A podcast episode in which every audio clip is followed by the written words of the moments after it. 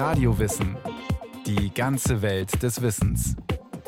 Ein Podcast von Bayern 2. Eine neue Folge Radiowissen.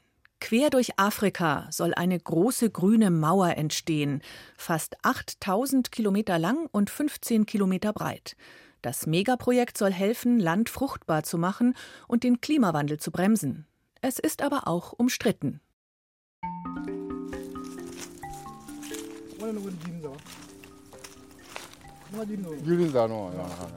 Trockene Blätter rascheln unter Hamud Abdullahs Füßen, der kräftige Wind bläht sein weißes, bodenlanges Gewand.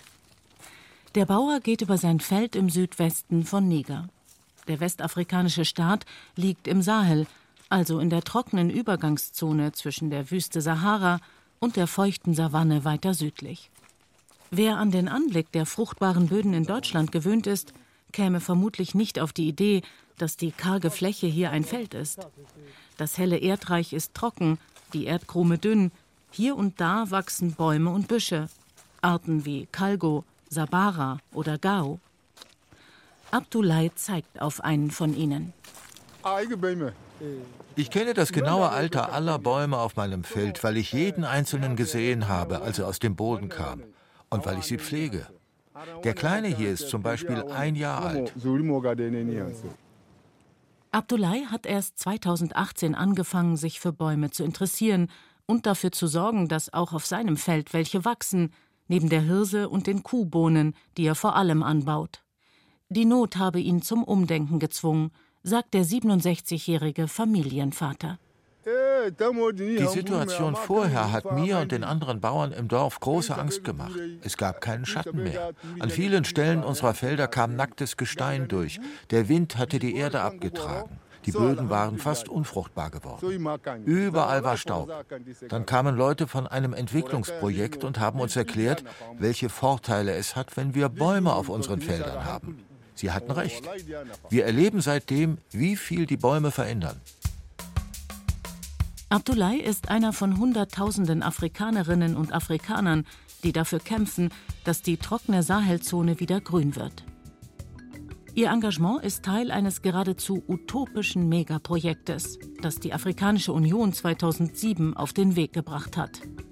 Die Anpflanzung einer großen grünen Mauer quer durch den Kontinent.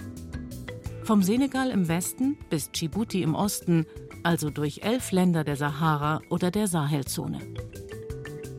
Die große grüne Mauer soll bis 2030 eine Fläche von 100 Millionen Hektar bedecken, etwa dreimal die Größe Deutschlands.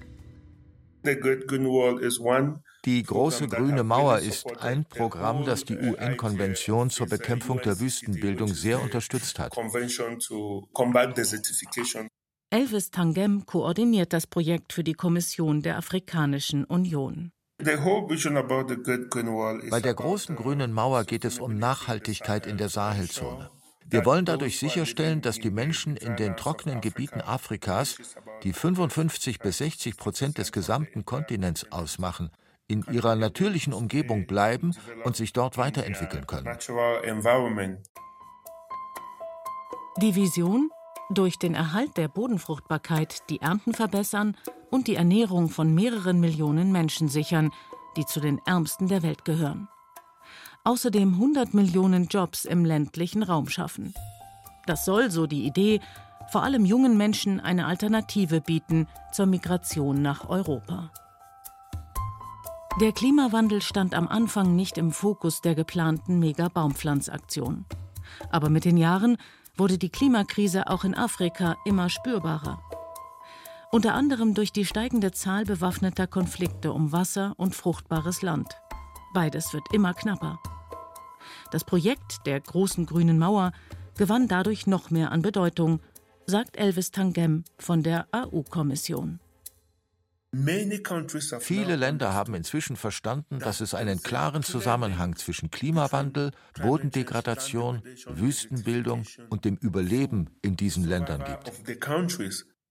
Das gigantische Aufforstungsprojekt soll helfen, CO2 in der Atmosphäre zu reduzieren. Kritiker bemängeln allerdings die hohen Kosten des Projektes. Wie viel Geld genau bereits ausgegeben wurde, sei nicht ganz einfach zu berechnen, sagt Elvis Tangem. Weil es unterschiedliche Programmbereiche gibt und viele internationale Geber, außerdem die Investitionen der beteiligten afrikanischen Staaten selbst. Wenn wir schätzen wollen, wie viele Mittel auf internationaler Ebene bis 2020 mobilisiert worden sind, kommen wir auf etwa zwei bis drei Milliarden US-Dollar. Die beteiligten afrikanischen Staaten vor Ort haben zusätzlich fast noch einmal den gleichen Betrag aufgebracht. Also insgesamt bis zu 6 Milliarden US-Dollar bis 2020. Im Frühjahr 2021 kam noch mal ein Vielfaches an finanziellen Zusagen hinzu. An aktuellen Zusagen und Investitionen wurden seit Januar 2021 durch den One Planet Gipfel in Paris nochmal rund 19 Milliarden Dollar mobilisiert und in das Projekt gepumpt. Das ist eine riesige Menge Geld, die wir jetzt in die Hand nehmen. Wir sind dabei, die notwendigen Strukturen und Strategien zu schaffen, um herauszufinden, wie wir dieses Geld investieren können, damit wir Wirkung erzielen. Genau da sehen Kritiker, beispielsweise Entwicklungsexperten, schon jetzt das Problem. In der Wirksamkeit des Projektes, vor allem angesichts der hohen Kosten. Das Ergebnis der bisherigen Investitionen in Milliardenhöhe sei enttäuschend. Noch nicht einmal aus den Worten von Musa Faki Mahamat ist eine Erfolgsgeschichte herauszuhören. Dabei ist er der Vorsitzende der Kommission der Afrikanischen Union, also der oberste Verantwortliche des Projektes. Der Nachrichtenagentur Reuters sagte er Anfang 2021, 14 Jahre nach dem Start dieser Initiative ist der Traum in gewisser Weise verblasst. Bis jetzt wurden nur 4 Millionen von den geplanten 100 Millionen Hektar wieder fruchtbar gemacht. Für die Geber war das ernüchternde Ergebnis allerdings kein Argument, weniger, sondern stattdessen sogar noch mehr Geld zu investieren. Dafür hatte auch AU-Kommissionspräsident Mahamat plädiert. Ohne eine weitere bedeutsame Investition sei es unmöglich, die Ziele zu erreichen. Eines der Hauptprobleme ist die geringe Überlebensrate der Setzlinge, räumt Tangem ein.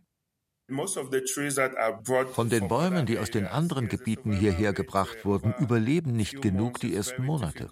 Sie bekommen nicht ausreichend Wasser. Außerdem werden sie von Tieren gefressen. Die Überlebensrate liegt deshalb manchmal nur bei etwa 40 Prozent. Das Pflanzen ist einfach. Es kommt aber darauf an, die Setzlinge groß zu kriegen.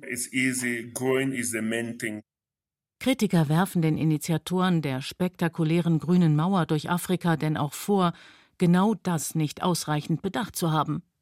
Dass Aufforstung nicht nur bedeutet, Setzlinge in die Erde zu bringen. Vielleicht noch schwerer wiegt der Vorwurf, für das Projekt werde viel zu viel Geld ausgegeben. Denn es gibt eine deutlich billigere und zudem noch erfolgreichere Methode, als Millionen von Setzlingen in die trockenen Regionen des Kontinents zu schaffen nämlich die Wurzeln der einheimischen Baumarten wieder austreiben zu lassen, die unter der baumlos wirkenden Oberfläche überdauern.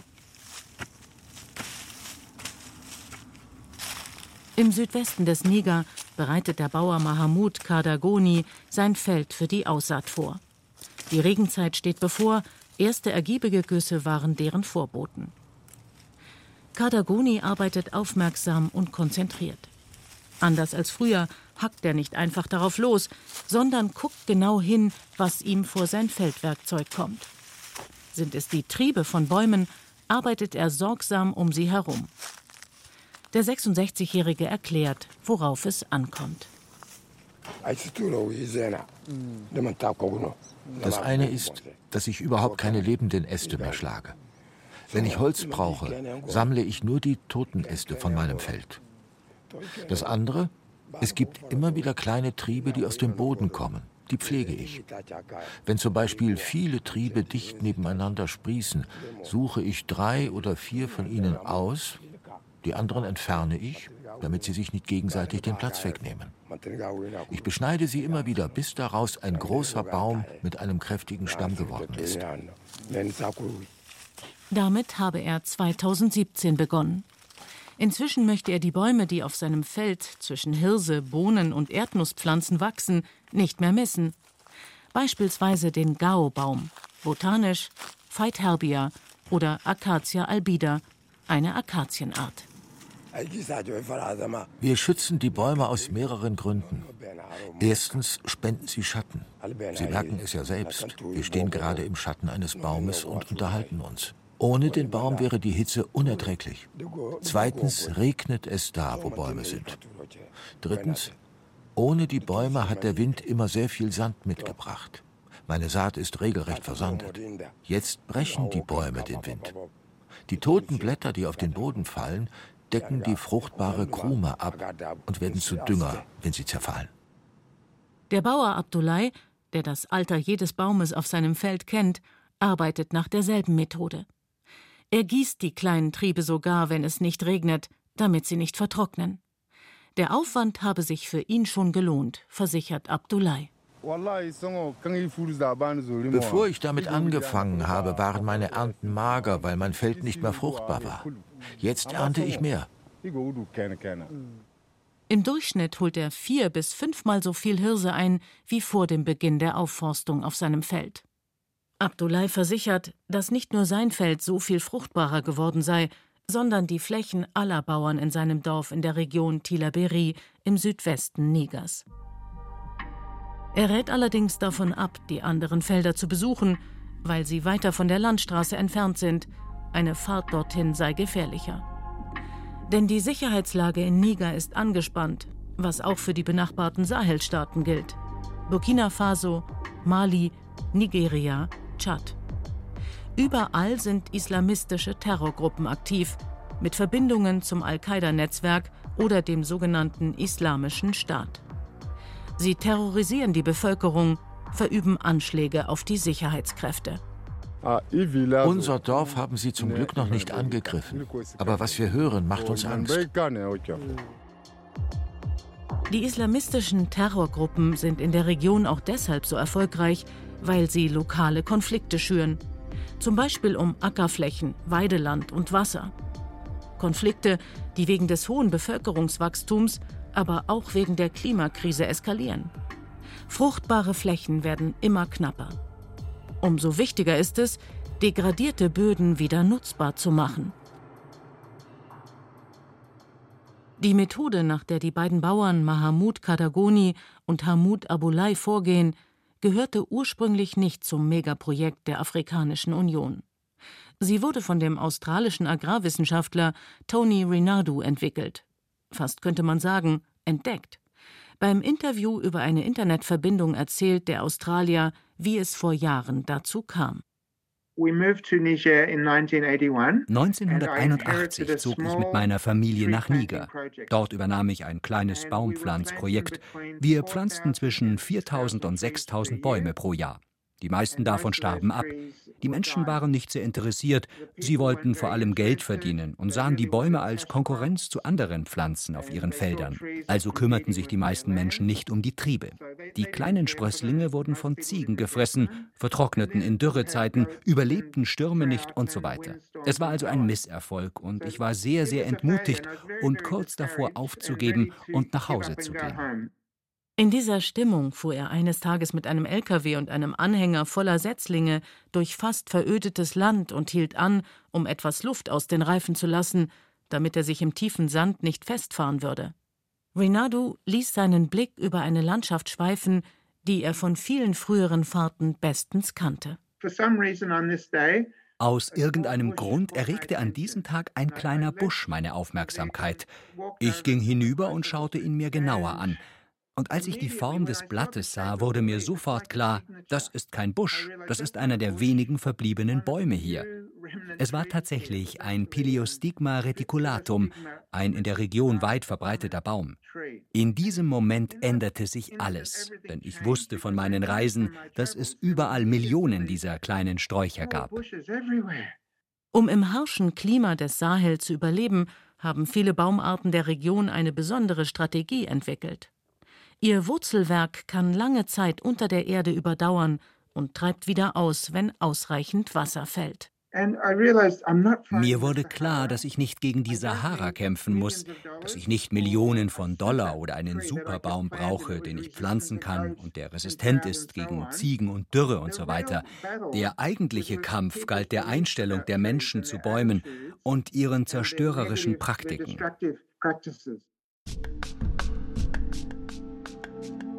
Die alternative Methode, für die Rinadu seitdem in Niger und anderen Sahelstaaten wirbt, heißt Farmer Managed Natural Regeneration, eine von den Bauern selbst verwaltete natürliche Wiederbegrünung verarmter und entwaldeter Böden.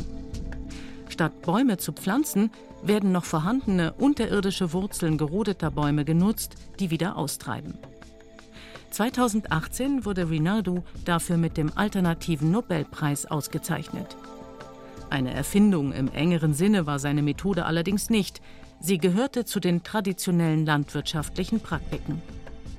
Seit der Wiederentdeckung der traditionellen Praxis durch Rinadu wird die Methode von Hilfsorganisationen wie World Vision oder CARE unterstützt.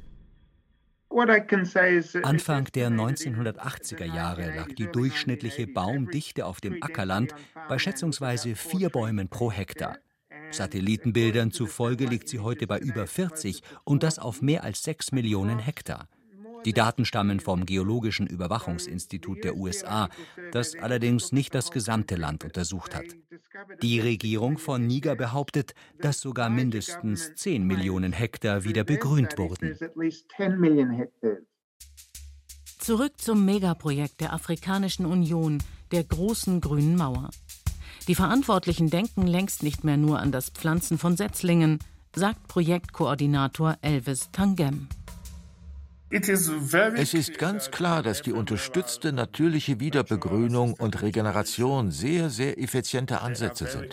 Wir setzen uns dafür ein, dass diese Methoden überall dort angewendet werden, wo es möglich ist. Aber es gibt einige sehr trockene Regionen, in denen die Methode nicht funktioniert. Im Programm der großen grünen Mauer werden nun beide Methoden gefördert, je nach den örtlichen Gegebenheiten. Das Pflanzen von Setzlingen etwa des Kalgo- oder Gao-Baums und die unterstützte natürliche Regeneration. Und im Laufe der Jahre gab es noch andere Veränderungen, betont Tangem von der Afrikanischen Union. Es handelt sich nicht mehr um ein reines Forstwirtschaftsprogramm, sondern um ein Programm für die nachhaltige Landbewirtschaftung. Denn wenn man Bäume pflanzt, muss man sich um das Land kümmern. Man muss sich um Landbesitz und Eigentum kümmern.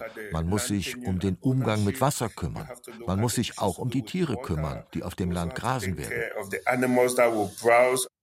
Statt eines durchgehenden Gürtels aus Bäumen ist nun eher ein Mosaik aus wiederbegrünten Flächen geplant. Während die Arbeit in vielen Regionen des Sahel immer schwieriger wird, zieht das Megaprojekt mehr Aufmerksamkeit auf sich denn je. Schließlich ist die Klimakrise auf der politischen Agenda weit nach oben gerückt. Und Aufforstung im großen Stil gilt im Kampf gegen den Klimawandel als ein wichtiges Werkzeug. Aber was lässt sich dadurch wirklich erreichen? Nicht nur in Afrika, sondern weltweit. Der Deutsche Konstantin Zoner ist Ökologe an der Eidgenössischen Technischen Hochschule Zürich. Er ist Co-Autor einer Waldstudie, die für viel Diskussion gesorgt hat. Es ging einfach nur darum zu zeigen, wo würden natürlicherweise Wälder wachsen, wenn der Mensch denn nicht eingreifen würde. Das Ergebnis habe ihn selbst überrascht, sagt Zoner. Wenn man urbane Flächen und Landwirtschaftsflächen mal ausklammert, dann kommt man immer noch auf eine Fläche von circa der Größe Nordamerikas, was natürlich ziemlich viel erstmal erscheint. Und im weiteren Verlauf der Studie haben wir uns dann eben angeschaut, was würde das denn an Kohlenstoff fixieren, welche Mengen an Kohlenstoff würden fixiert werden. Das Ergebnis laut der Studie, wenn das ganze Potenzial ausgeschöpft würde, wären es 200 Gigatonnen Kohlenstoff. Wenn man das Ganze ungefähr in Relation setzt, könnte man sagen, dass ungefähr ein Drittel aller bisher vom Mensch in die Atmosphäre freigesetzten Emissionen gebunden werden würden, was zeigt, dass Wälder ein enormes Potenzial haben, uns im Kampf gegen den Klimawandel zu helfen. Die Studie aus dem Jahr 2019 erregte großes Aufsehen, aber auch Kritik. Es hieß, sie stelle die Aufforstung als einfache Lösung dar um andere Maßnahmen gegen den Klimawandel überflüssig zu machen. Damit sei er komplett missverstanden worden, betont Zona. Pflanzen sind im Moment unsere einzige Hilfe, diesen Kohlenstoff wieder, wenn er denn mal in die Atmosphäre freigesetzt ist, wieder zurückzuholen. Aber was wir natürlich nie vergessen dürfen, wir sollten den Kohlenstoff in erster Linie einfach erstmal gar nicht erst freisetzen. Markus Lindner, leitender Wissenschaftler am Europäischen Forstinstitut in Bonn, pflichtet Zona bei. Wir müssen also davon sprechen, dass wir den Wald nutzen können, auch die Aufforstung nutzen können, um Klimaschutz voranzubringen. Aber wir können dadurch nicht jetzt andere Maßnahmen ersetzen. Beide Wissenschaftler betonen, dass die Studie nicht untersuchte, wo realistischerweise aufgeforstet werden kann, sondern nur, wo theoretisch Wald stehen könnte. Tatsächlich sind viele dieser Gebiete praktisch gar nicht zugänglich, zum Beispiel weil es keine Straßen gibt. Auf noch etwas weisen Lindner und Zona gleichermaßen hin. Bäume zu pflanzen ist bestenfalls ein erster Schritt. Wir können einen schnell wachsenden Baum pflanzen, der dann aber nach 20 Jahren wieder abstirbt und davon haben wir auch nichts, weil der ganze Kohlenstoff dann wieder freigesetzt wird. Also die einzig mögliche langfristige Lösung ist einfach ein natürliches Ökosystem herzustellen, was, was stabil ist, was auch resistent gegen den Klimawandel ist. Damit aber solle niemand noch länger warten, plädiert Zona ganz besonders nicht im Sahel, wo die Bedingungen immer schwieriger werden. Die Wüste Sahara breitet sich aus, die Konflikte nehmen zu. Wir haben einfach keine andere Möglichkeit, als es zu versuchen, weil es einfach ein extrem sinnvolles Unterfangen ist, die Desertifikation aufzuhalten und einfach alles Mögliche zu versuchen, da wieder naturnahe und lebenswerte Bedingungen herzustellen.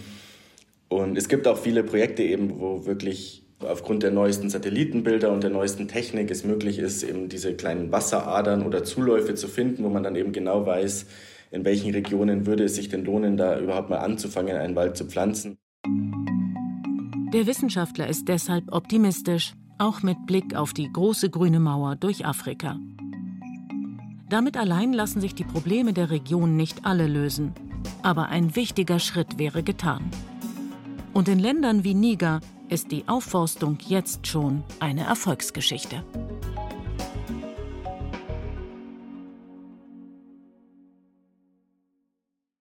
Das war Radio Wissen, ein Podcast von Bayern 2. Autorin dieser Folge Bettina Rühl. Regie führte Sabine Kienhöfer. Es sprachen Katja Amberger, Andreas Neumann und Florian Schwarz. Technik Robin Ault. Redaktion Anne Kleinknecht. Wenn Sie keine Folge mehr verpassen wollen, abonnieren Sie Radio Wissen unter bayern2.de slash podcast und überall, wo es Podcasts gibt.